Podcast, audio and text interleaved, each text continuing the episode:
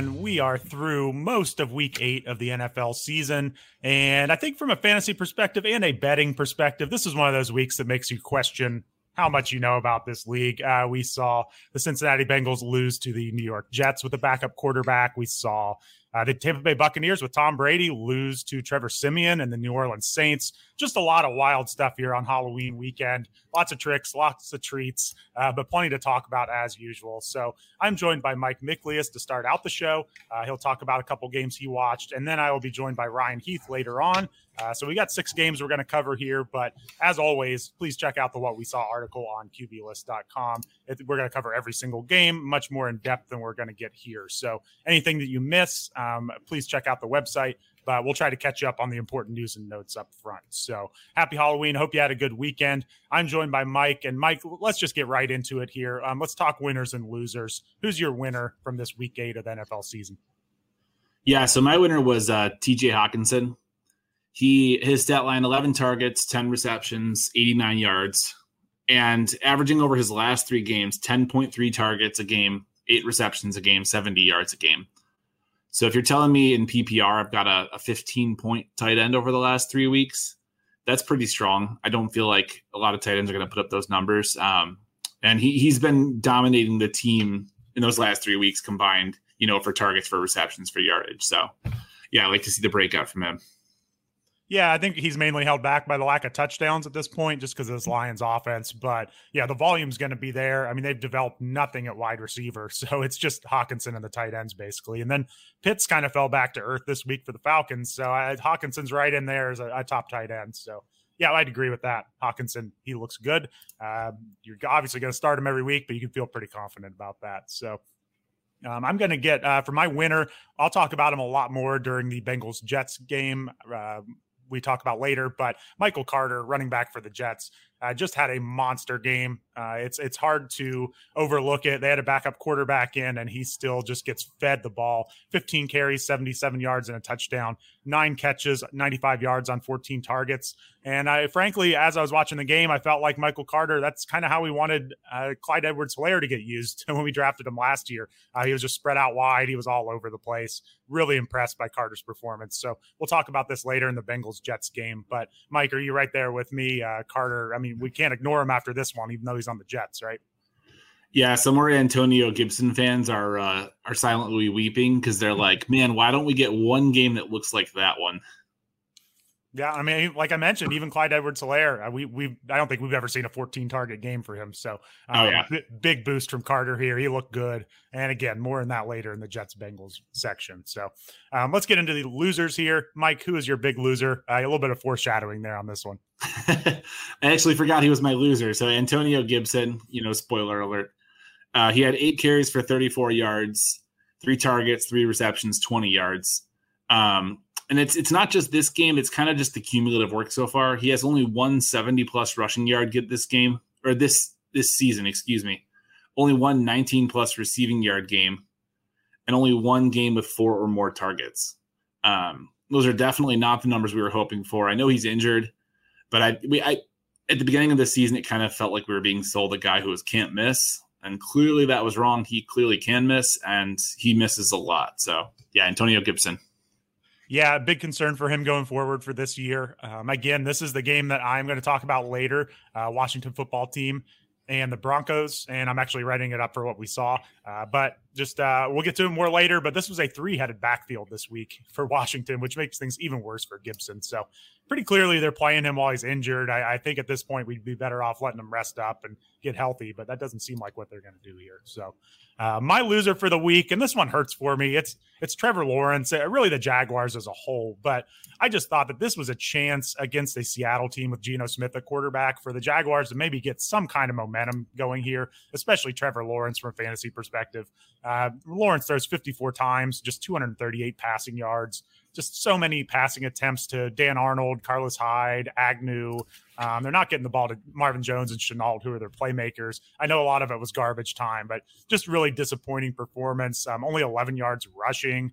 And Jacksonville's coming off a bye and a win. It just, you know, this was a chance to get some positive momentum here, and they just got smoked by the, the Seahawks. So I, I think you can probably give up on most of this Jaguars offense. Um, we'll get into James Robinson's injury in a little bit, but I, we're gonna have some weeks, I think, from these receivers. But overall, this is a bad offense. Um, are you jumping ship here? I know everyone jumped ship on the Jags long ago, but this is kind of the nail in the coffin right here, Mike.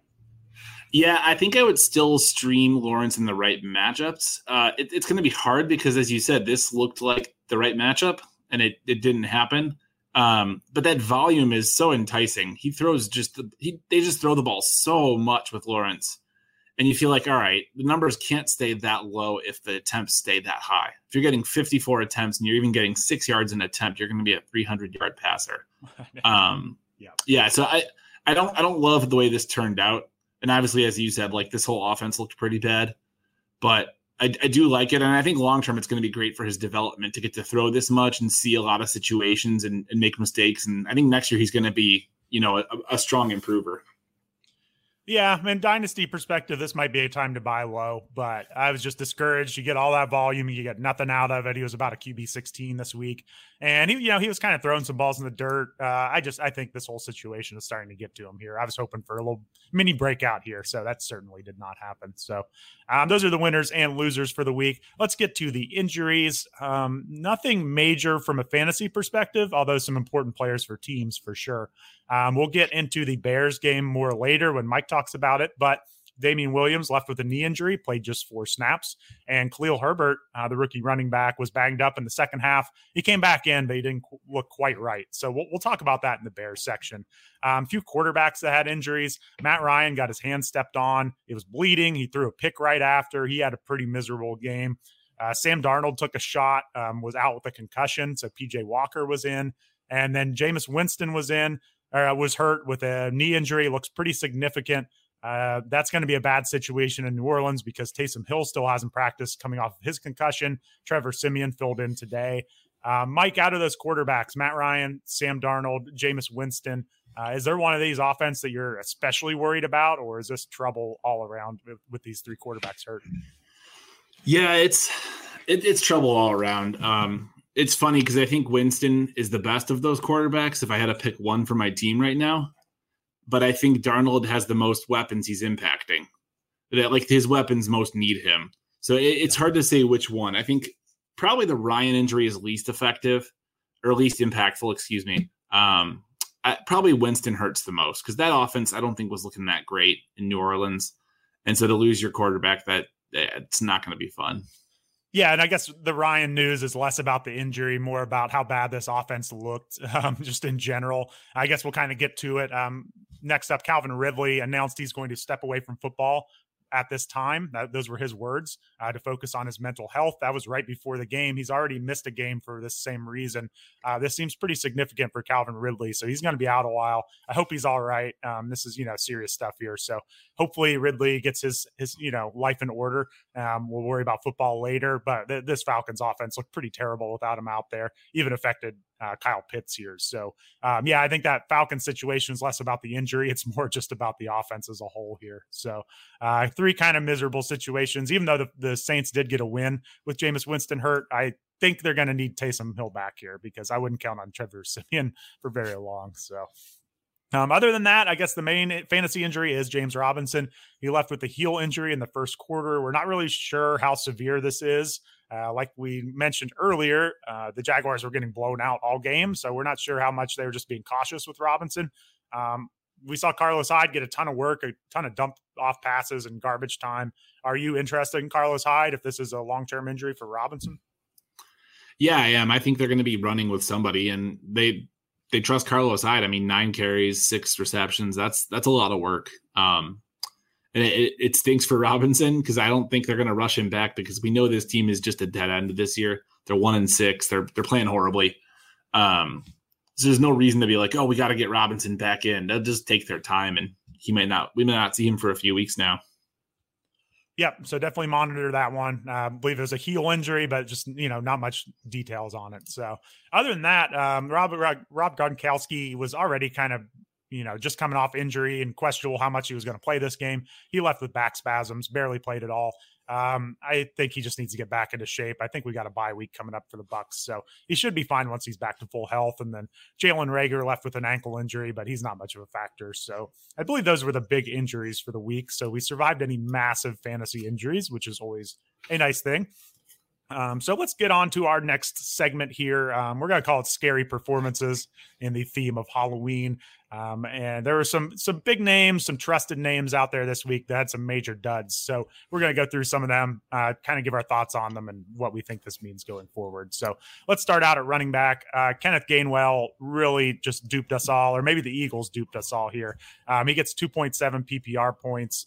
Uh, 13 carries for 27 yards. That was all in garbage time. He had zero targets, which is odd because Gainwell was the passing game back before Miles Sanders got hurt. Um, but Gainwell only played six of a possible 51 snaps with the starters this week. Um, and it was in with the backups. So this is a disaster. We saw Boston Scott and Jordan Howard get snaps in front of Kenneth Gainwell. So Mike, are we just dropping Gainwell? Is there enough upside here with Miles Sanders on IR that it's worth stashing him? Like, I mean, does he deserve a spot on your roster right now? Yeah, if I need a running back, I'm still holding on to him. This this performance hurts though. I'll be honest. When you get Miles Sanders out of the way, I think everybody who was a Gainwell uh, supporter is thinking, "Oh man, this is going to be the big one." You get the Lions, we're going to crush them. They're going to play Gainwell, see what he can do, and then just nothing. Jordan Howard and Boston Scott take all the touchdowns. Yeah, this was a rough one. Uh, Jordan Howard was getting goal line work. Boston Scott saw most of the snaps here 29 snaps, Gainwell 20, Howard 16. Um, I do think it's worth noting there was only one target across all the running backs, and that's what Gainwell's been doing. So they they did not have that part of their offense with Gainwell not playing, but it didn't matter. A um, bunch of carries for each of the running backs. So I think if you have a good team, you can cut Gainwell and use that roster spot for something else. Um, if you are rough at running back, I, I, do see the appeal in stashing them. There is still upside here, but this looks like a backfield that we just can't predict from week to week very well. So um, Nick Sirianni uh, maybe is uh, he's in our fantasy doghouse now, just like maybe Bill Belichick can be at times. So um, can't trust Gainwell, but I, I do think there is some upside there. So it's just odd that once Miles Sanders got hurt, his role disappeared. Uh, I don't know how that happens, but um, all right. Next up, scary running back performances. Derrick Henry, 6.8 PPR points. He was a little banged up at one point. Um, played through it though, but anything to worry about here? Um, I, you know, it's Derrick Henry, right? Yeah, it's fine. He had the volume. The first thing when I saw these points, I, I looked at the volume. He had 28 carries. We know that Derrick Henry is always going to be prone to if he doesn't get that big run where the hole's just open, he's just going to have a little bit of a slower day. And a lot of times he gets the big run, but occasionally it's not going to happen. And that's what we saw today. So hopefully it didn't kill your team, but yeah, he'll be fine. Yep, no reason to overact here. Just wanted to point out some of these awful performances from this week because there were quite a few. Um, next up, David Johnson. You know, Mark Ingram gets traded. Hey, this backfield has opened up for David Johnson in Houston. Nope, 1.3 PPR points, which is really bad for someone like Johnson who catches the ball. Uh, played just 11 snaps. I mean, they had four running backs involved. Uh, this is just a stay away here, right? Uh, nothing we want in Houston. I mean, does Tyrod Taylor coming back maybe re-interest you in David Johnson, or is this like drop city here? Nah, there's there's nobody I was interested in here. I, I, at the start of the season, Phillip Lindsay was kind of interesting to me because I thought he's got some talent. He's young. Maybe he steals the job and kind of consolidates everything. But there's no rushing game here at all because this team's just awful and they can't they can't afford to run. You know, they're they were down 38 to nothing in this game before they scored 22 unanswered in the fourth. Yeah, they got blown out by the Rams. Hard to read too much into the snap counts here, but Rex Burke had 30 snaps, Scottie Phillips 15 snaps, David Johnson 11, Phillip Lindsay 8. I would expect if it's closer, you probably see some more snaps for David Johnson, but how often is that going to happen? So, yeah, that's a mess of a backfield. Um, let's go to some scary wide receiver performances. Uh, this is one he at least stopped getting targets, so we can just drop him now. I think Robbie Anderson zero points on one target. Finally, didn't get an 11 target game to keep our hopes up, but uh, we're just dropping Robbie Anderson, right? Yeah, I, I was waiting to talk to you about this one because we've been. I feel like we've been talking about him every week, and he's averaging before this week, the last four weeks, he's averaging about ten targets a game, which is just absurd to get no points. And now it's just nothing. That's three straight weeks with nothing. So yeah, as as far as I'm concerned, if, if people want to drop him, I it doesn't matter. Yeah, what do you think about him from like a dynasty outlook? I mean, he's getting up there. He's, I mean, not up there, but he's 28 years old. Um, he's been on a couple teams. Like, do you think there's reason in dynasty to go get him and buy low, or um, is it just kind of he's we've seen too much inconsistency from Anderson? It, that's a good question. I mentally, I'm thinking if I had to give up a second, I'd probably rather have the second rounder. If I could get him for a third, I think I would move a third to get him and just take a chance that maybe he catches on somewhere. Like maybe New England trades for him, you know, somebody like that who needs a receiver. Yep. And they'll yep. make use of him.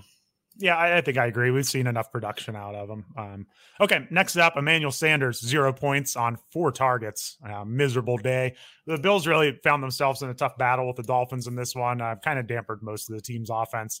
I don't know if there's anything major to take away from this one, as there's just um, a rough week to get a goose egg out of one of your, you know, pretty startable receivers. Yeah, I feel like with this team, I feel like it's always kind of Emmanuel Sanders or, or Cole Beasley. And it was a Cole Beasley day, so it wasn't an Emmanuel Sanders day. And I who knows? Next week it could be the opposite. Everyone plans for Cole Beasley to go crazy, and then Emmanuel Sanders does it. So, yep, just disappointing with no Dawson Knox. Uh, Josh Allen did throw 42 times, so nothing there. Um, Mike Williams, 3.9 PPR points. We've seen him kind of come crashing back down to earth after that hot start. I mean, really, this Chargers offense as a whole, but um, have we learned a lesson here on Mike Williams? Like, was it just too, were we too over, like, head over heels on him early on? And, like, we know this is just the type of player he is, or is there a reason to hope he's going to get back to that early season performance? I, I'm still optimistic. I mean, three, the, the trend right now, three of the last four weeks have been bad. And that was after four of the first five weeks looked really, really good. Um, he's probably going to be a little more boom or bust than we first thought. I think after five weeks, everybody's expectations were probably a little unrealistic, including ourselves. Um, so it's probably going to be a little more boom bust than we hoped, but the boom was still really, really good. So I'm willing to take that chance. All right, and we'll talk with Ryan more about that one later, the uh, Chargers Patriots game. But that is a good a good defense that took him out of the game. So um, otherwise, let's see, 4.1 PPR points from Laviska Shenault.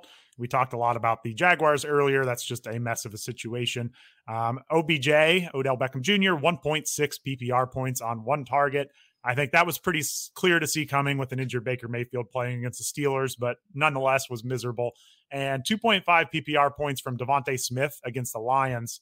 Uh, that's a real bummer because this was a nice matchup for the Eagles offense. So um, what do you think? I, guess DeVonta Smith's probably the real one to talk about here. Um, is it like a talented rookie? We're just going to see the ups and downs, and you're still, you know, high on him, or um, is this kind of a, a you know, with with Jalen Hurts not always being the best passer, maybe we just can't count on any consistency here. Yeah, I, am not going to count on Smith week to week. Um, I think he's more typical rookie. We're we're kind of spoiled by Ja'Marr Chase and Justin Jefferson, where we kind of just expect the really good receivers are going to explode and like that's it. Um, yeah, I'm fine with him. It's pretty wild to see Philadelphia put up 44 points and have no passing touchdowns. So uh, it's just one of those weeks. Two to Boston Scott, two to Jordan Howard on the ground. So um, the Lions' offense, I think, helped out with the rest of that. So. Um, all right, yeah, and then the two scary tight end performances. We already mentioned Gronk, uh, zero points. Hopefully, you didn't start him. He was a big question mark, but you got a goose egg if you were desperate and rolled Gronk out there. Uh, but the big one to talk about: 3.3 PPR points from Kyle Pitts. Um, this was a big step back for this Falcons offense. They had kind of gotten things rolling a little bit before. Now with no Calvin Ridley, it kind of just looked like it was teams just double covering Pitts, or not teams, I should say, the Panthers this week, uh, just throwing everything they had at Pitts. Russell Gage didn't even get a target. Like there's just nothing here other than Pitts and the running backs. So uh, is this like a massive problem? Do you think we're counting too much on Pitts being the number one now, and he's just not ready for it? Because that's what he is on this team now. He's the number one passing option. Yeah, it, it is worrisome because um, we saw this with Calvin Ridley when Julio Jones first was missing, and Calvin Ridley struggled a little bit at first because he had to be the guy now. I think we're going to see the same thing with Pitts, but I, as a Pitts detractor, am going to say I think he'll be fine. Um, we we see the talent. He's a big dude. He's a strong dude. He's a fast dude, and I, I think long term he'll be fine. He's going to have a little bit of growing pains. I think expecting the week to week just consistency and cleanness of like the stat lines was a little unrealistic. But long term, I think he'll be just fine. Yeah, lot, lots of passes to the running backs in this one. So um, they're, they're going to have to get the ball downfield, and Pitts is their best option. He did have a bad drop, too. I, well, there'll be better weeks here. If you've been wanting to get Pitts in your league all season, uh, this might be the time to buy low, maybe. So I do think there's still a lot of talent there. So all right, that wraps up most of the scary performances. I'm sure there's some I missed. There were some that were bad performances, but not quite to the like zero points from Emmanuel Sanders status. So um, there were some bad ones this week, some unexpected good ones. But uh, let's move on to the games here. Uh, first up, Mike, you, you watched the 49ers play the Bears. Um, this was a bit of departure from previous Bears games, I think. So what did you see from these teams here? Yeah, so they had a stat. This was the first time the Bears scored on every first half drive in like I don't know, probably 700 years. Um, to be fair, they only had three drives because the Bears, you know, they love to slow the game down. Though there were lots of field goals early between the two teams. The first eight of the first nine drives were scoring drives, and the only one that wasn't was a missed field goal by the Niners. Um, Bears kind of ran out of steam late. Niners just kept scoring, and they eventually took over overall, both defenses had a lot of trouble in this one. So both offenses looked good, but I think part of the blame is that both defenses looked pretty bad. Um, running through the Bears, so Justin Fields, this was his best game so far. He looked a little more comfortable passing, took some nice shots. Uh, his touchdown pass to Jesse James was really good. Um, he had a deep ball to Mooney that became the pick at the end of the game. That was a really nice ball. Mooney had two hands on it. He just couldn't pull it down. Um, he looked more comfortable running. The running was the big one, and for fantasy, this is where everyone's ears should kind of perk up. He had 10 carries for 103 yards. It felt like every time he ran, he was really finding open space. It kind of looked like Lamar Jackson or Kyler Murray esque, where he he just knew how to run, he knew how to not take the hit, and he knew what he needed to do.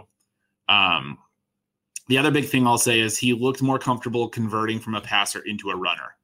So previously, we've seen him get a little stiff when he tries to get out of the passing mode, but today it looked like he was doing a much better job of getting out of it. Um, and for those who weren't able to see this one, look up the Justin Fields scramble for a touchdown. Yep. He it was it was insane. It's I can't even really describe it. You just got to watch it. Um, going into the running game, Khalil Herbert, he looked really good in the first half. He looks like he has the last couple games, which is to say excellent and probably the best back on this team. I think he, it's fair to say he's the best offensive player on this team right now.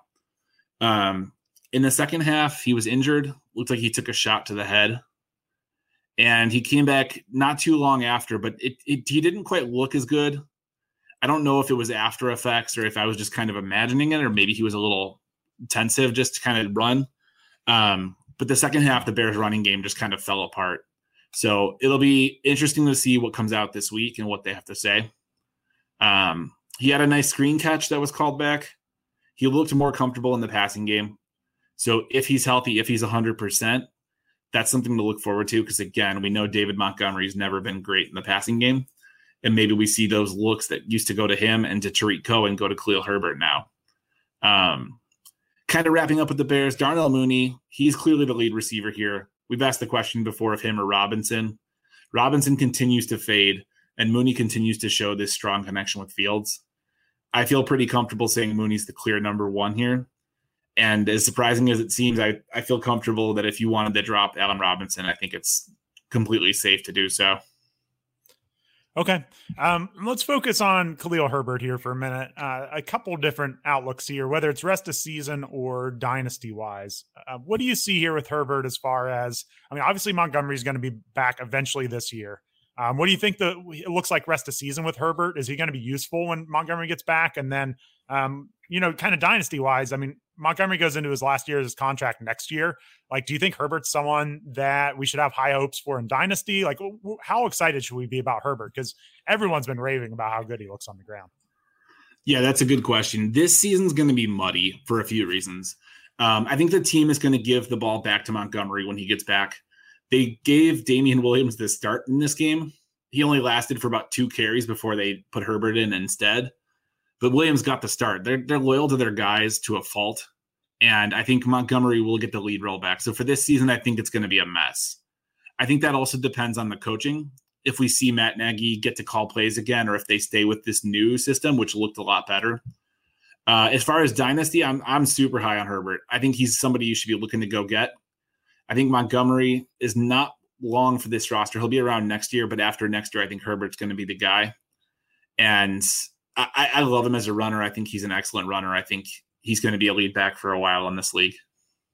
Okay. So, yeah, just, I mean, keep in mind it's going to take a year until Montgomery's out unless he gets hurt. But um, if you can kind of set your sights on long term, uh, Herbert's going to be a nice dynasty asset for sure. So, as far as the passing game, I mean, uh, yeah, obviously the rushing yardage is great for Fields. Um, his, his, touchdown run, I believe it was 22 yards. That was his long rush of the day. I think he probably ran for 45 yards on the play. It was all over the place. Um, the passing yardage is still a concern, though, just 175. This is a tough, you know, 49ers defense, relatively speaking. So, um, did you see much just as far as like the passing game taking another leap, or do you think we're going to be kind of in this mode for the rest of the season with the Bears? Yeah, I do think the passing game looked a lot better. As I said, it was a deep shot that I thought was going to be completed. It looks like it was probably pass interference on the play. Um, but then again, it was my team, so who who knows if I'm just being a homer there. Right. Um, yeah, the passing game looked a lot better. I think Fields running and Herbert being back to full health and Montgomery being back, all that running is going to force teams to play up. And once they play up, Fields is going to have the ability to take sh- shots over the top to Mooney and to Marquise Goodwin. So I think the passing game will see better days. I'm not going to guarantee it for next week because the Bears, I'm pretty sure, have a tough schedule coming up. But I think long term, over the next five weeks, we're going to see something a lot better than we saw in the last five weeks. Okay. And they also did not have Matt Nagy there today. And I guess the offense looked better without him calling plays. So maybe, maybe uh, he'll hand it over for good this time. We'll see. Um, otherwise, all right, let's get to the 49ers here. Um, Jimmy Garoppolo, 322 yards passing uh, on just 28 attempts. Uh, that's a good thing to see from this 49ers offense. yeah, the stats look great. If you were uh, just checking out the box score, 300 yards, two rush touchdowns. That's that's all you could hope for from Jimmy G. Yeah. Um, the the truth of it is, he had a ton of time to throw. Like I I watch these games with my dad every week, and we were just like yelling at the TV, like, "Oh come on, can't somebody get to him?" Um, Khalil Mack was out of the game, which basically just completely deflated the Bears pass rush. And I don't think they had a sack. I don't think they even had a pressure.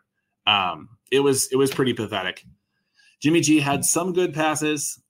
He also missed on some, and it's worth noting that his longest pass, uh, the 83 yarder to Deebo Samuel, he threw it to him behind the line of scrimmage, and Samuel just took off, and it was like, okay, that's a nice way to pick up 83 yards. um, yeah, he he's a so-so quarterback. It doesn't change my mind on him. He's the same guy we knew. Um, Elijah Mitchell, I was impressed by him.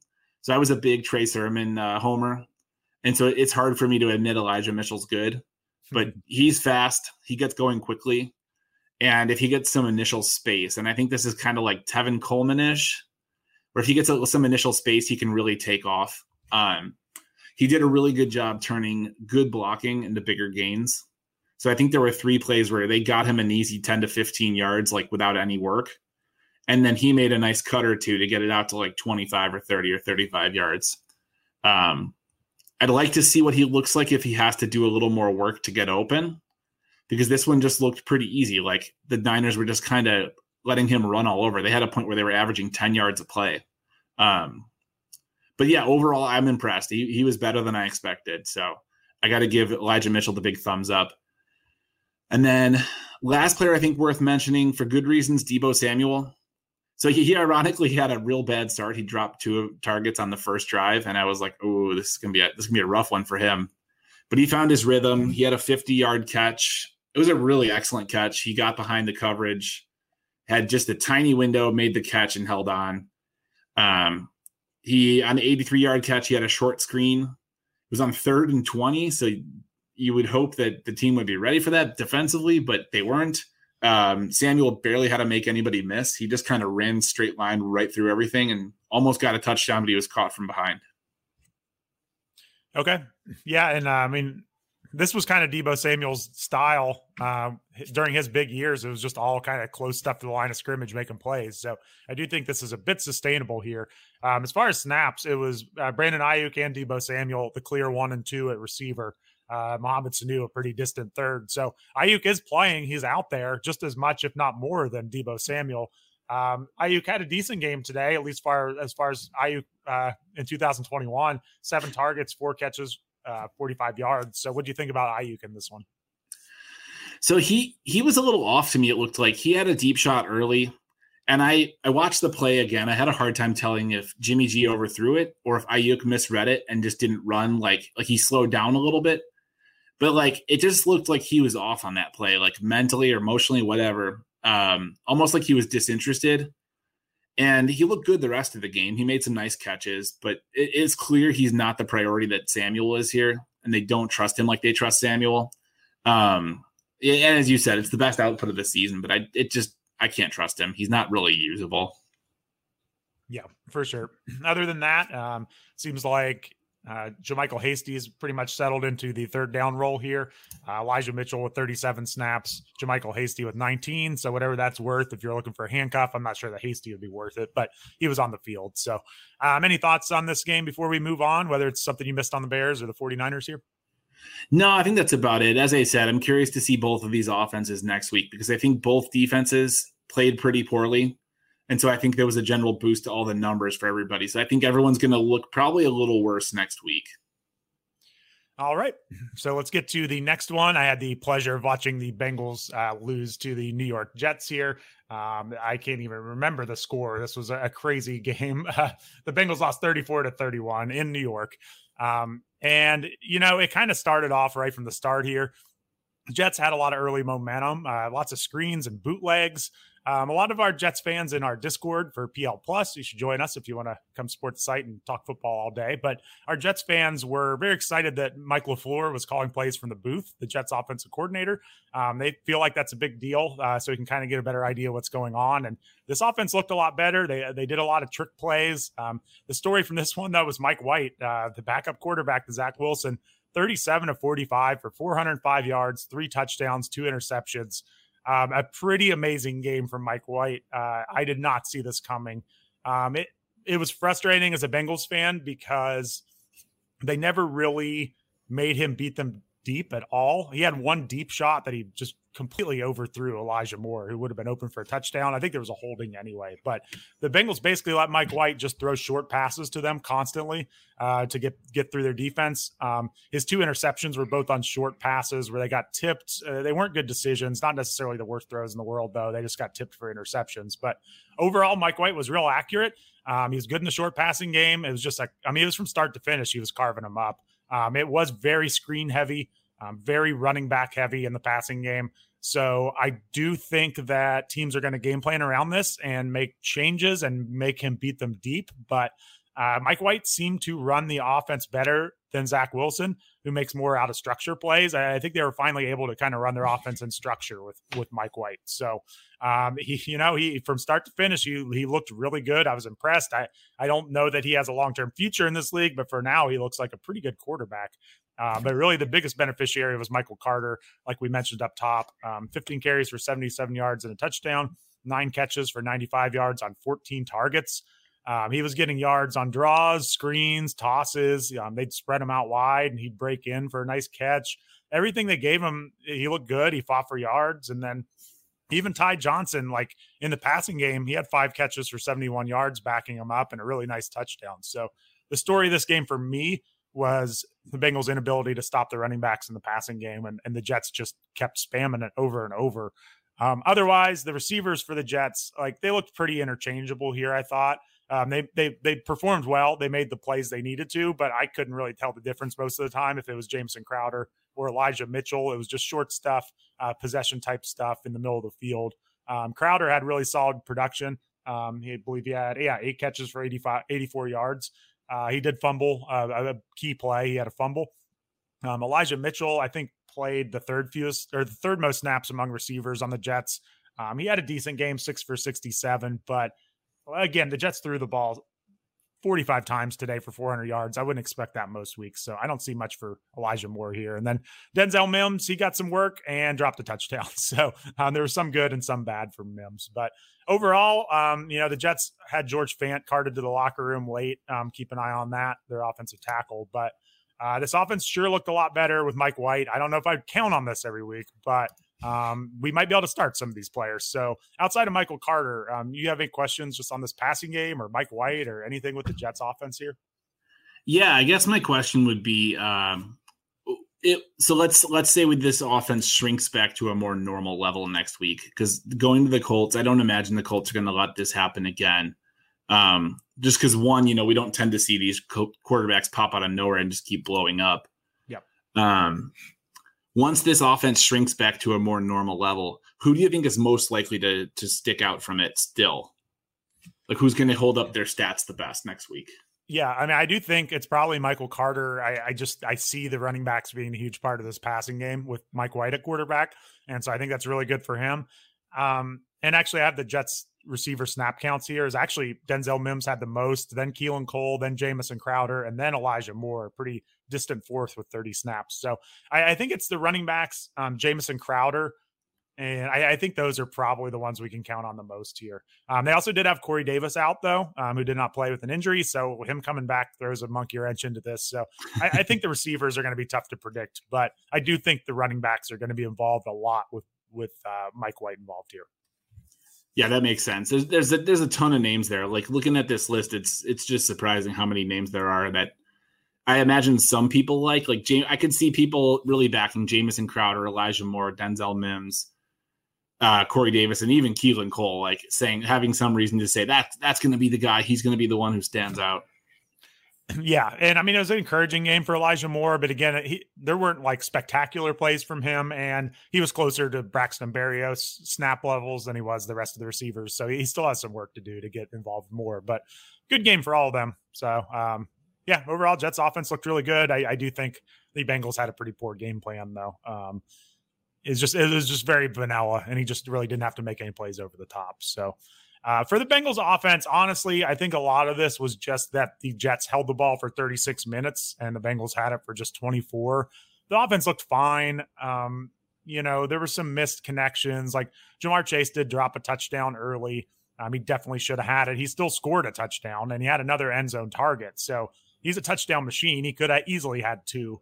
Um, but they just the, the, offense didn't have the ball enough. So you're going to look at the box score and be a little disappointed. Uh, Ja'Marr Chase, three catches, 32 yards and a touchdown, but he still had nine targets, led the team.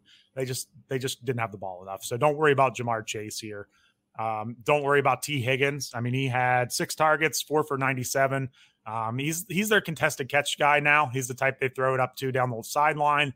Uh, he made some really nice catches, couple really close calls on touchdowns. So Higgins easily could add a touchdown. And uh, Tyler Boyd had his best game in a while, five catches for 69 yards and a touchdown on eight targets. Um, a lot of it was late as the Bengals finally got into a rhythm here. And he almost had another touchdown where he wasn't on the same page as Burrow. So Boyd seems to do well in these games. He, he was good against the Jaguars when they had that come from behind in the second half. And he seems to be good in those types of games where they're playing from behind. But I don't know if I would quite trust it yet on Boyd. If you wanted to try to sell high, if anyone buys into this, I, I think it'd probably be the time here. So otherwise, in the passing game, I mean, you know, Joe Burrow's only interception was on a tipped screen pass late in the game that really killed him. Uh, but that wasn't really his fault. Um, I, I, think the offensive line got bullied around by the Jets defensive line a bit. So he got sacked three times, which is pretty typical. But Burrow looked good. It wasn't really Burrow's fault here. Um, so yeah, before we get to the running game, any any questions on this passing game? No, I think I agree. Uh, Tyler Boyd just doesn't seem like he, he's the third banana, as we've said. I like Higgins more. I like Chase more. I, I might even like Mixon more, just purely his pass catching numbers. Um, it, it's just not enough room for me to want Boyd. So I, I completely agree. If you could sell him and get something of value or package him with somebody else, I would totally go for it. Yeah, and if you started CJ Uzomah as a streamer, I mean, he got caught all four of his targets for 33 yards, not the worst in the world, but he kind of had back-to-back catches late in the fourth quarter. That you know that was half of his production, so he's he's mainly touchdown dependent, I would say. Um, but overall, just yeah, I kind of thought the Bengals offensive line and defensive line got kind of beat up by the Jets in this game. That was a big part of this uh, result here. So, um, as far as the running game goes, Joe Mixon looked really good. If you look at his stat line, 14 for 33 and a touchdown, doesn't look all that great, but he started to get it going late a little bit on the ground. And the passing game was encouraging too. I mean, he had uh, four catches, 58 yards, and a touchdown on five targets. One of his catches was off a trick play on a uh, Tyler Boyd threw it to him on a screen. It was pretty impressive, but still, um, Mixon was heavily featured near the goal line. He could have had I mean, he had two touchdowns. He could have had a, another couple more. They were throwing him the ball near the goal line. So this was encouraging for Joe Mixon. You got your two touchdowns. He finished near the top of the rankings. And I know the rushing yardage doesn't look great, but he played 42 snaps. Samaj P. Ryan played 14. So Mixon's in great shape here. So um, otherwise, you know, the Bengals had some b- bad breaks to lose this one. Um, they the tipped interception late on a screen when it looked like they were going to kind of take control, and then there was a really horrible unnecessary roughness call that uh, prevented the Bengals from ever getting the ball back at the end. The Jets would have been punting with about two minutes left. I think it was a really terrible call. Um, the Bengals still deserve to lose this game, but uh, that certainly did not help. So I hope they can turn turn around soon. I think it was just one of those games, but um, I don't know. Any final questions on either of these teams before we get out of this one?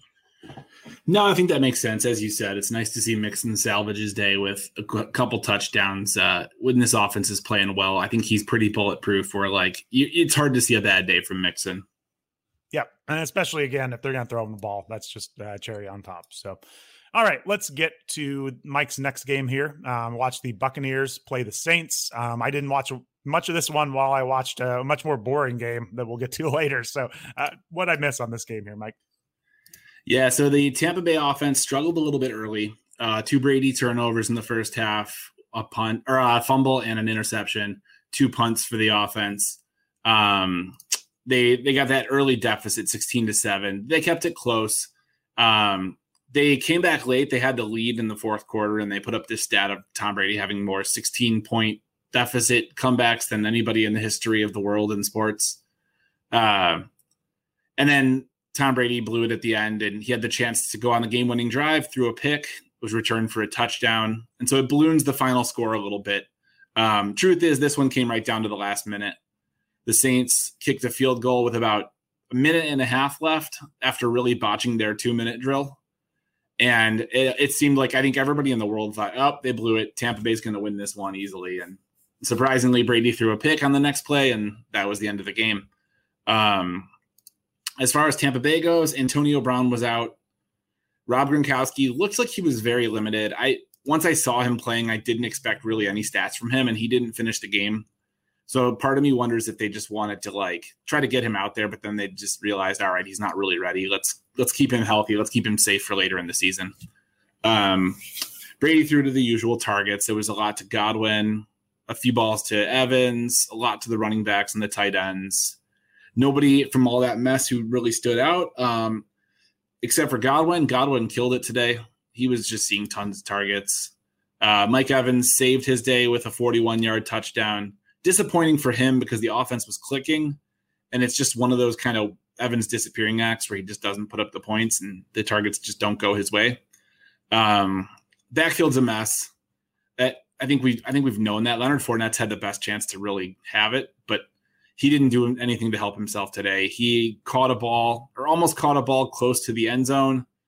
And then he dropped it. And luckily for him, they called it not a catch, but otherwise it would have been a costly fumble. Um, and that's about it. Brady is still a guy we want to start every week. Godwin and Evans, we want to start. This team's heading into a bye, so Gronk will have some time to get healthy. And the targets will probably be a little bit of a mess with Antonio Brown coming back. Yeah, so I mean, with Antonio Brown out, uh, Mike Evans saw a lot of uh, Marshon Lattimore here. He's given him trouble in the past. So yeah, Godwin eight for 140 and a touchdown on 12 targets. Had a huge game. Um, and as far as the backfield, I mean, Fournette still did dominate the snaps, 37 snaps. Gio Bernard 13 and Ronald Jones nine. So um, it sounds like the backfield was more of a mess in just the sense that they didn't produce against a tough New Orleans run defense, right? I mean, it's still pretty clearly Fournette's job here. Yeah, Fournette still had the most. It just there was just nothing happening. Yeah, that's a good way to put it. Okay.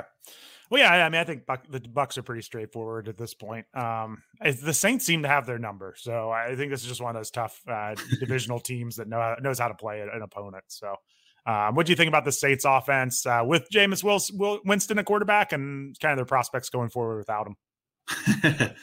yeah, so I obviously I like him more with Jameis Winston. Um, yeah. We've seen a lot more from him. Um, there wasn't just there just wasn't much going on in this offense. There was an interesting fact: Kevin White, uh, former Bears high wide receiver draft pick, caught a ball for 38 yards. I wasn't sure he was still in the league, and once I saw that, I was like, "Oh, he is," and he's on a team. Good for him.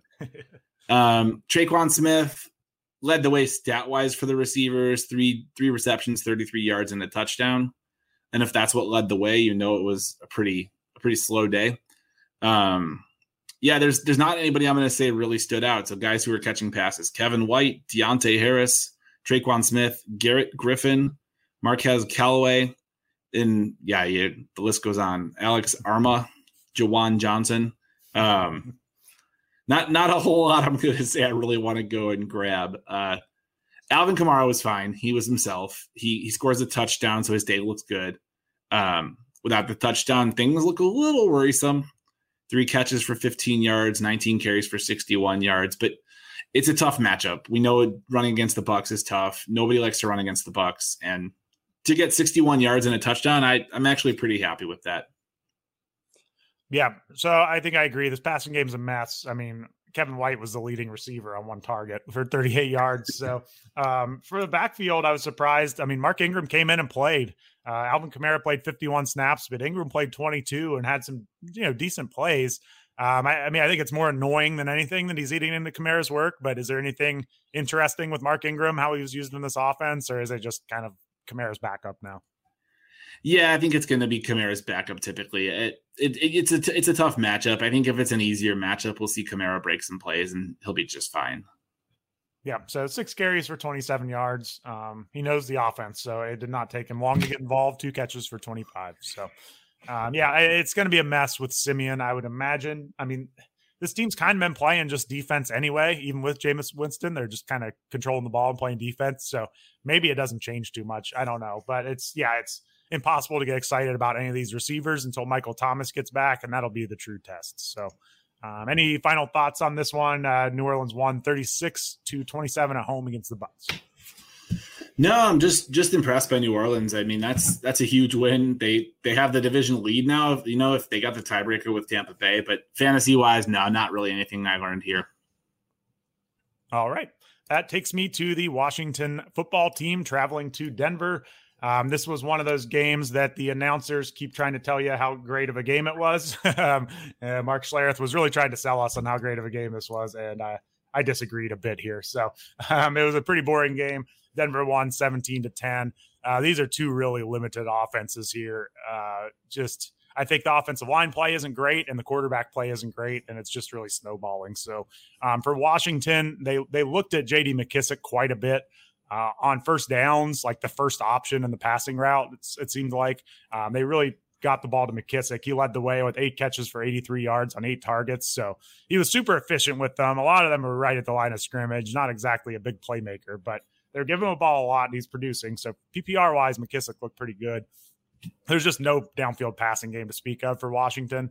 Um, early on, they threw short of the sticks on fourth and one to Ricky Seals Jones, which is hard to do on a one yard, you know, conversion. But um, I, I, think the big story here is uh, it's officially time to worry about Antonio Gibson. Um, he's been playing through a, I think, a stress fracture in his shin, but um, Jaret Patterson was in on the very first drive of the game, rotating in. Um, Jaret Patterson played 16 snaps. Antonio Gibson played 23, and McKissic played 32. And this wasn't like Gibson left at some point and just, you know, kind of missed a couple drives. This was just consistent throughout. So it turned into a three man backfield here. Um, Gibson was seeing some passing game work on early downs. Uh, you know, he's not out there on third downs, but they were getting the ball on early downs, uh, three catches on three targets for 20 yards. And he does still look pretty good on the uh, running the ball. He doesn't look hurt necessarily, but the usage just isn't there. Um, this is a bad offense. So I, there's the, the, touchdown upside isn't great. So it's getting pretty worrisome here for Antonio Gibson. We talked about that up in the losers section. So, um, you know, I think we went over most of that. But uh, the offensive line is becoming a problem for Washington. The injuries are adding up, and, and Taylor Heinicke just doesn't look good. He was sacked five times and is just kind of oblivious to the pass rush sometimes. He lost 40 yards on those five sacks. Um, his two interceptions aren't as bad as they look. Uh, they were kind of the first one was definitely a hail mary at the end of the first half. The second one was a hail mary sort of play on like a fourth down. Uh, but he does he doesn't look good. He can't get the ball downfield. Um, they didn't really even try to get the ball downfield to Terry McLaurin. They tried to get him the ball on like screens and slants and end arounds, but there's just nothing downfield. It's all short stuff. So I don't know. Not really much you're looking to start here. Ricky Seals Jones only two catches for 12 yards, um, filling in for um, the injured Logan Thomas. This was probably his first real bad week, but I, I think you could still stream him. He was involved, but otherwise, not much to see here. Um, McLaurin will have better days, but three for 23. I, it's, I think that's always in his range of outcomes here. So, um, any questions on this mediocre, if mediocre, Washington offense?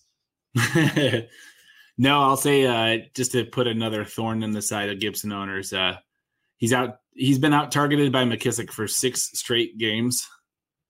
So, it, I mean, they can people can say what they want on injury, but ultimately they're choosing to pass to McKissic and they're not choosing to pass to Gibson. And you would think that if you wanted to limit the workload, that passing would be the way to go because you take less hits, you kind of prepare more, you put them in choice situations. And yeah. it, I, I, think it's the more I think about it, the more I'm, I'm i want to say like I, I we might have been wrong on Gibson. Maybe he has the talent, he just can't put it together. Maybe it's the injury, but it's feeling like the window is closing for him to really be the guy we thought he could. Yeah, and I mean, he looked good on the ground. Eight carries for 34. That's 4.3 yards per attempt. Um, but Jaret Patterson, 11 for 46, 4.2 yards per attempt, did just about the same production. Patterson didn't look special. He just looked like a between the tackles runner. Did did what he needed to, but nothing that jumped off the page. So yeah, I just I don't know. It's it's mostly uh you know the quarterback here, Taylor, Taylor Heinicke. So maybe when Ryan Fitzpatrick comes back, if he does, that gives him a boost. But I'm not sure how good the play calling is. There's just not a lot of um, you know, they've got injured weapons with Curtis Samuel hurt, um, and Dyami Brown. It's just, it's kind of a bare cabinet here, other than a couple players on offense. So I, I think this offense is going to be a mess all year. Uh, and then on the Broncos side of things, it wasn't much better. Uh, Teddy Bridgewater was sacked four times, made almost no plays. Uh, you know, you know, plays that any backup quarterback couldn't make. Um, you know, I think about halftime, uh, this was a ten to three game. I was like, I don't know why they're sticking with Bridgewater. Like, they have no ceiling playing this way. It seems like you should go to uh, Drew Lock at this point and just try to get some kind of spark. But they stuck with it and they got the run. I, I, think that got the win. That's all they're trying to do right now is win some games. So they're four and four. I think Bridgewater is going to be out there for a while, but nothing very exciting here. Um, and, and, then in the passing game, Albert O. I'm not even going to attempt to pronounce his last name, but he's a he's a young, talented tight end. He's back from IR now, and he's eating into Noah Fant's work. Uh, Albert O saw three targets. Noah Fant saw four. So I, I, think you could probably downgrade Noah Fant a little bit after that. Um, and then in the receiving corps, Jerry Jeudy was back. He played snaps behind Sutton and Tim Patrick, but still played plenty of snaps. He looked healthy. Um, it's just this offense. It's it's not good. So Jerry Jeudy gets four catches for 39 yards on four targets. Um, he had a pretty big catch down the stretch that they needed. He looked good, but now that we're splitting up the work between two tight ends, uh, three receivers, two running backs. This offense is just so low volume. I don't know. I, I think this could be problems for all of Jeudy, Sutton, and Patrick. Um, none of them topped. Uh, you know, Patrick leads the way with 64 yards, Sutton with 40, Jeudy with 39. It, it, might be an issue now with all three of them on the field. So, um, am I a little too negative on this offense? Would you be excited about Jeudy or Sutton going forward, or just is the ceiling too low? Yeah, I think given they're playing the Washington pass rush and we know how that pass rush can look, um, this is probably on the lower side. But that, as you said, I'm not excited by Teddy Bridgewater, and there, there's probably too many weapons to really get excited for a team that's not that, not very good. Um, yep, and then yeah. Garett Bolles left late with an injury when their offensive lineman that doesn't help a whole lot. So yeah, it's just they're going to be splitting up the work a lot right now. I, I, would expect that going forward. And the same thing goes with the running backs. I mean, Melvin Gordon, Javonte Williams, they both had really good plays. They both had some bad plays. They both fumbled while they were trying to run out the clock. Uh, I don't think anything changed this week, though. They like kind of one step forward, one step back for each of them. Uh, Melvin Gordon gets the touchdown on a nice passing route out of the backfield. Um, actually, and he rushed for one too. So him getting the touchdowns gives him a really nice day. But uh, him and Javonte Williams put up the work, and I'm not sure anything really changed here. So anyone who's waiting for Javonte Williams to break out, he he has a really nice run every week. He broke some tackles up the middle this game, looked really good, but uh, nothing's changed. I, am not sure anything's going to change here soon. So um, 50-50 split with these running backs. Are you very excited about starting either of them?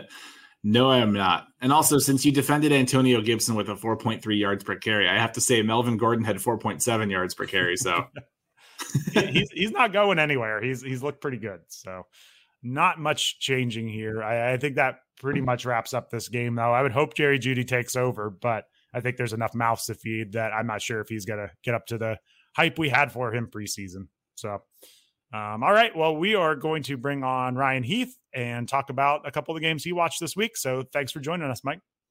Yeah, thanks a lot. Have a great weekend. All right. Now I'm joined by Ryan Heath to talk about up front the Eagles and Lions. Uh, Ryan, thank you for covering this exciting 44 to 6 win from the Eagles here. What did you see in this one from a fantasy perspective? Yeah, I don't know if I'd call this one exciting. Probably the least exciting 44 to 6 game you could ever see. I mean, really, all that happened here for fantasy is number one, Jalen Hurts only had 14 attempts on the day, which for a 44 point game, you might be a little surprised by that. But then you see that both Boston Scott and Jordan Howard scored two touchdowns each uh, from within the red zone on all four of them, I believe. So that didn't work out great for us Kenny Gainwell people. yeah. So I went through the snaps earlier on, but uh Boston Scott 29, Gainwell 20, Jordan Howard 16 and I believe that Gainwell got all the snaps with the backups, only played 6 snaps before that. So um sounds like it was just as bad as the stat line looked for Gainwell, huh? Yeah, he was just not involved at all. He didn't have a single target in the passing game. He just doesn't seem like he's a part of this offense all of a sudden, which is really strange considering he has been a part of this offense up until now. So mm-hmm. I'm interested to hear if anything comes out in what Nick Sirianni says to the media uh, based on the running back usage this week. But it's really, really strange that Scott and Howard haven't mixed in at all to this point. And as soon as Sanders is out, then it seems like Gainwell is a third stringer. Yeah, it, it's very strange. And I mean, he had that passing game role the whole year, Gainwell did. And he had it last week after Miles Sanders got hurt and then it disappears. So, I mean, it's not like, I mean, this was 17 to nothing at the half. So it's not like it was 28 to nothing at the half, you know? I mean, it was a relatively close game. So I don't think it's just completely like, you know, they wanted to pound the ball with the other running backs in a blowout. Like it, it was a blowout in, after the third quarter, but uh, this was relatively competitive in the first half, right?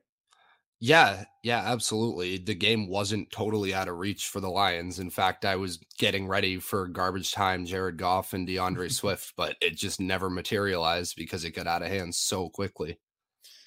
Yep. So, I mean, do you think it's worth rostering? I mean, do we have to say it? Is it worth rostering Jordan Howard at this point? Oh man. I don't want to, but I think that if you're looking for running back depth, then I, w- I will say I would prioritize Boston Scott because they yep. did receive about equal work, but Howard tended to come in on the goal line. That's not going to happen every game. You can almost think of Jordan Howard as playing like a James Conner type of role, mm-hmm. whereas Scott was being used a little more all over the field. So he's who I would prioritize, but I for all we know, next week it could be the Kenny Gainwell show with nobody starting him. Okay. And yeah, Mike and I talked about that up top. So it sounds like you would probably stash Gainwell if you had a running back needing roster and hope this turns around. Yeah, I would agree with that. Probably get Scott on your roster. And if you have Gainwell, you should stash him at least for another week or two while Sanders is out.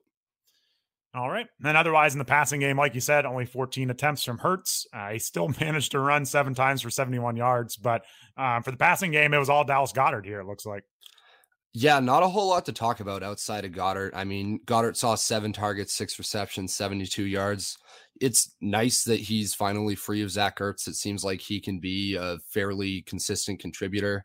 I mean, he out targeted DeVonta Smith and all the other receivers in this passing game. So he really seems to be the alpha here in Philadelphia now going forward.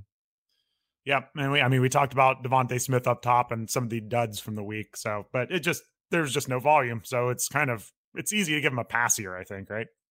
Yeah, I wouldn't be too worried about DeVonta Smith just from this week. I mean, we we've seen him rack up target shares and air yards before, and this was a very strange game script for the Eagles that they're probably not going to see a whole lot the rest of the year. So I wouldn't be worried about Smith long term. All right, and on the line side of the ball, I I feel like for Jared Goff, I was I was not drafting him. I, was a relative defender coming into the year. I thought he was at least like a somewhat fun- functional NFL quarterback, but it seems to be getting worse and worse every week here. I mean, this was a disastrous performance 34 attempts, 222 yards, five sacks. I mean, I guess he didn't turn the ball over unless he fumbled one or something. Yeah, he looks like he, no, he didn't lose a fumble. So no turnovers, but just nothing here offensively. And it seems to be getting worse. Like, are we heading towards benching Jared Goff? I mean, what you, what do you see here from Goff? I mean, Goff just doesn't bring a whole lot to the table. Like it's just so many three and outs, three and outs, three and outs, and that that has kind of been the story of the Lions' offense all year until for the fourth quarter when D'Andre Swift usually gets some garbage time magic going. But it just didn't happen this week because by the fourth quarter, the Lions were pretty much buried and Swift wasn't really in the game anymore. Jermar mm. Jefferson scored a touchdown, so. Mm. I don't I don't really know that this is going to be typical for the Lions. I don't think they're this bad to where they're going to be losing 44 to 6 every week, but it apparently is within the range of outcomes when you're playing guys like D'Andre Swift. So maybe yeah. something to keep in mind going forward. Yeah, I mean, at least got five catches. So PPR, it wasn't an outright disaster. But um, when Jamaal Williams was scratched uh, before this game, I think he made it into everyone's uh, DFS lineup, so uh, that crushed a bunch of people. Um, so, what about this passing game? I mean, I see that TJ Hockenson got all the work. Uh, was that in garbage time at all, or was he consistently involved? Uh, he was involved pretty consistently. I mean, just like on the other side of the ball, TJ Hockenson is the alpha in this passing game. He's the one that you can rely on week to week other than him, guys like Amon-Ra St. Brown, Kalif Raymond that we've seen have success in limited samples week to week, but I don't think they're ever going to turn into consistent guys that you want in your lineup. Yeah, Kalif Raymond had a decent little stretch going, and he still led all receivers and snaps for the Lions and uh, gave you a big goose egg. So it's hard to trust any of those receivers. Um, well, we got a much more interesting game next up from you. Any last thoughts on this Eagles Lions game? Just you know, anything you noticed watching this one? Not really. Just as I said, it's really all about T.J. Hockenson and Dallas Goedert and the other options on these offenses aren't necessarily going to deliver every single week. D'Andre Swift needs his garbage time, and he didn't get the chance this week. It was really sad. So, yes, we were all sad about that one. All right, let's get to the game that you really want to talk about here. Uh, your New England Patriots on the road. I don't know if it was actually considered a road game because of all the Pats fans, but uh, the Patriots beat the Chargers 27 to 24. Uh, where do you want to start on this one? Yeah, we can start with the Patriots. I would say that the crowd was split about 50-50 on this one, by the way. So I both teams had to deal with some noise while they were on offense, which is always interesting to see how that plays out. But yeah. I mean, Mac Jones did what he needed to in this game. He's never going to be a particularly exciting fantasy producer. He didn't even have a passing touchdown in this, but 35 attempts, 18 completions, 218 yards, didn't turn the ball over. I mean, he is doing what he needs to do as a real life quarterback, but I don't think he's going to turn into a high end fantasy producer this year. Okay. Yeah. And I mean, the Chargers have a better pass defense than run defense. So, yeah, pretty limited game here from Mac Jones, especially with no touchdowns. I, I would think probably in some more matchups like, you know, Tampa Bay earlier in the year, some, some kind of pass funnel defenses, maybe we could get some nice volume out of him. But yeah, I, I think he's more of like a 2 QB quarterback at this point. Yeah, the game the uh the the game script was very clearly designed for the Patriots to just run the ball as much as they possibly could and they were happy to. So that's what happened and Mac didn't get the touchdowns. Had a few chances. There were a few weird calls and little miscues on the goal line where he very easily could have had touchdowns to Hunter Henry and to Jakobi Meyers, but it didn't end up working out. So he didn't deliver in the fantasy box score. Um, moving on to the running backs, uh, it was the Damien Harris show once again 23 attempts, 80 yards, and a touchdown. Uh, Rhamondre Stevenson overtook Brandon Bolden for the change of pace and satellite role. We said this on the Sit Start podcast that it's just going to be somebody different every week, apparently. And it was randomly Rhamondre Stevenson this week after it's been Brandon Bolden for the last couple weeks. So going forward, I don't have a take. I don't know who it's going to be. If anybody tells you that they know for sure, you should be very suspicious of them. yeah, I think I saw something pregame that essentially said Rhamondre Stevenson and JJ Taylor are going to like battle in practice every week, and whoever does the best is going to be the active player. So that seems to be where we're at at the, the third running back. So it's Damien Harris, and then uh, kind of a battle for everything else. So, um, so I mean, this is a really bad Chargers run defense. Only twenty three for eighty and a touchdown for Damien Harris. Do you take this as an encouraging game for Harris or uh, kind of discouraging considering the matchup? I would say it's a fine game for Harris. I mean, he got done what he needed to. He gets the goal line work, and the Patriots yeah. love running in the red zone. So that's really where a lot of his fantasy value comes from, anyways. So as long as that keeps up, I wouldn't be particularly worried about him. I think he's still an RB2 every single week. Okay. And if anyone's looking at the 27 points and wondering where all the scores came from, because there's only one rushing touchdown and no passing touchdowns, it looks like we had four field goals and a pick six. So, yeah, that's where all the points came from. um, so, yeah, otherwise, that the pass catching group, um, anything to see here? Is it just like the same old, same old Patriots pass catchers? Yeah, it's kind of same old, same old. I mean, Jakobi Meyers leads the way in targets as he usually does nine targets, four catches, 37 yards. Kind of a weird game for Jakobi Meyers. There were a few spots where it seemed like he just had some miscommunication issues with Mac. Uh, times where passes were just going off his hands, or it seemed like he like broke the wrong way. So hopefully they iron those issues out because we've seen them have a really good connection at times this season, but it just hasn't been there every single game. Nelson Agholor did what he usually does uh, six targets, three receptions for 60 yards. And what he usually does is he gets open deep a few times every game. And that's really all you can expect from him. He's not ever going to be much more than that, I don't think. Um, and then moving on to Kendrick Bourne, had seven targets in this one, four receptions, 38 yards. Bourne is a player that seems like he gets open a lot, but as soon as the ball goes to him, he's just not doing what he should be. He definitely has the worst hands on the team, which is saying something when Nelson Agholor is also on the team.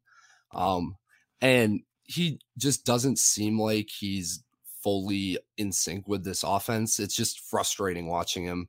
So I don't think he's ever going to be a producer either. Not sure why I'm even really talking about him. Just wanted to take out my frustrations. Yeah, and then as far as tight ends go, I mean, it was a split uh, share: fifty snaps for Henry, forty-nine for Jonnu Smith. Uh, Henry has a disappointing game, just one catch on one target or three targets for 33 yards. But it looks like if you look at the underlying usage, it wasn't that bad for Henry. I mean, his 50 snaps were like, you know, behind only two receivers and snaps. His 26 route run were behind just Meyers and Agholor. So he's still running a lot of routes. I guess he just didn't get the usage today. Yeah, he also got uh, held on a couple key plays that at least one of them probably would have gone for a touchdown. So he could have had a way bigger day than he did. We just didn't end up getting the Hunter Henry revenge game that we wanted, unfortunately. But going forward, he's still a low end tight end one, especially in matchups where there's going to be more passing volume. Yeah, because I mean, just if you look at the usage on the team, he's he's basically their wide receiver three. And Jonnu Smith just 15 routes run. That's more like, you know, Brandon Bolden or Damien Harris. So still Hunter Henry's tight end group here, I would say. So anything else on the Patriots? Um, how their offensive line looking pretty good? Yeah, the offensive line looks good. The run blocking has been good all year. The pass blocking has been spotty at times, but Mac had plenty of time uh, this week. So it's the offensive line, I would say, is a strength of the team. All right, man. So I'm curious to hear your thoughts on this Chargers offense. It's one that I feel like I'm still trying to figure out from week to week. So, what do you see going up against the Patriots defense you're pretty familiar with? Yeah, so starting out with the defensive game plan, the Patriots like to do this thing where they will just choose an opposing receiver to try to erase from the game. And this week it was Mike Williams. Uh, they love doing this to like these outside clasher X receivers, especially. So even going into this, I was feeling like it was going to be more of a Keenan Allen game than a Mike Williams game. And that was exactly what happened. I mean, uh, JC Jackson did a great job in coverage, but Williams only ended up with five targets, two receptions, 19 yards. So Keenan Allen did pick up the slack a little bit 11 targets, six receptions for 77. He found it a little easier to get open over the middle. But overall, the Patriots did a really good job of reining in this Chargers offense, I would say. And Justin Herbert uh, threw two interceptions.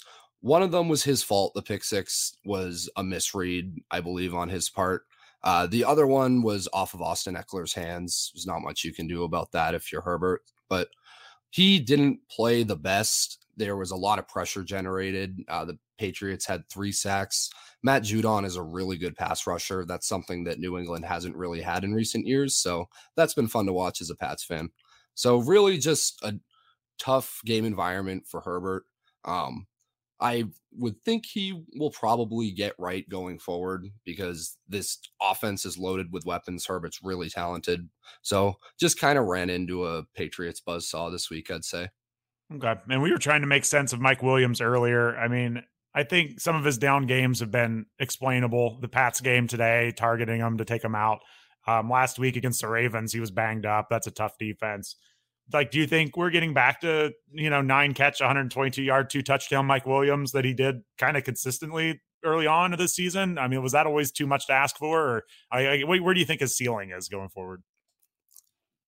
I mean, I think that the consistent two touchdown games are probably a thing of the past. They will definitely pop up at times because this offense is very explosive and he's been the beneficiary of it a lot. But even before this week, I was kind of pushing back against the idea that Mike Williams has just risen to the level of Keenan Allen as a receiver. I mean, going into this week, Mike Williams had six touchdowns, I believe, on eight red zone targets. And Keenan Allen had just one touchdown on 10 red zone targets. So there's a lot of perception kind of being warped by the amount of touchdowns these receivers have scored so far this year.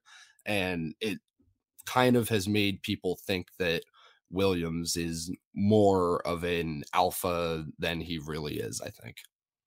Okay. I think that's fair. Uh, I do think that Keenan Allen maybe you know, 11 targets today, but six for 77 and a touchdown. Obviously, that's a good game, but I'm not sure he has quite the ceiling, maybe, of the monster games that Mike Williams does. He's just going to be more, more steady producer, but who knows? Maybe one of these weeks he'll have a couple touchdowns and top 100 yards and put it all together. So, obviously, still excited to have Allen and even Mike Williams, I'd say. But it looks like this offense has a few more bumps in the road than we thought when they were just lighting up teams early on. So, um, other than that, any secondary receivers you want to talk about, or you just want to get to the running backs?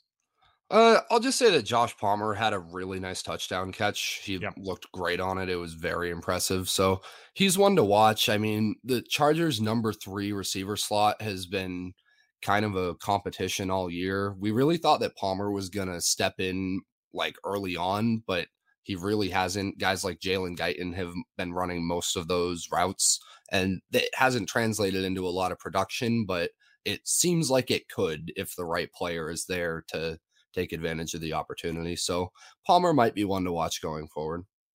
Yeah, it would be nice to see a third option. Well, I guess a fourth after Austin Ekeler, but uh, it would be nice to see another option in the receiving corps emerge. So, other than that, I mean, I guess we're just not going to worry about Austin Ekeler uh, injury status going into these games anymore, right? He looked he looked pretty good at least from the box score on this one. Yeah, I mean, if he's tweeting out photos of his lineup with himself in it before the game, I don't think we need to be worried about his injury status going forward. Yeah he he looked great, did normal Austin Ekeler things, 10 targets. I mean, looked explosive, had a touchdown on the ground. It's stuff we've come to expect from him. So, not much else to say on that. Uh, in the race for the scraps of touches behind him, uh, Justin Jackson had three carries for 79. 70 of that came on one play. Uh, it was a really nice run. He bounced it outside and then went back inside, showed really good vision on that play, but didn't really get involved outside of that. And then Larry Rountree, uh, four carries, 11 yards. I don't think Larry Rountree is very good. I think Justin Jackson is the RB2 on this team, but the Chargers coaching staff has disagreed with me at various points in the last couple years on that take. So we hopefully don't ever have to find out this year. Yeah, and I, I, think Jackson left it with a quad injury at some point. I'm not sure if he came back or not. There's not much news on that one. So yeah, it, they seem to be shuffling these backups. So probably nothing there. So all right. Well, um, any last ones before we get out of here? Um, anything in these games or just in general that you wanted to mention from this week of uh, you know Halloween weekend? No, I mean, I guess I'll just say Jared Cook didn't really come through for us. He was someone we were talking mm. about streaming on sit start this week. Five targets, two catches for 25 yards. I it's a tight end down game in an environment where the offense wasn't being very productive. So it didn't work out. It happens sometimes. Yep. And I guess his five targets were still tied for third on the team. So they were they were thrown his way. So All right. Well, I think that wraps it up for this week. I've been a little under the weather. I think my voice relatively made it through the whole podcast. So only uh, cracked a couple times. So I'll take it. So, all right. Thanks for joining me, Ryan. Everyone, thanks for listening. Make sure you check out the What We Saw uh, article on the website. Um, we'll go through all the games, so anything we couldn't cover. Uh, check it out. We'll be on Reddit, our fantasy football, answering questions. So thanks again, as always, for listening and happy Halloween again.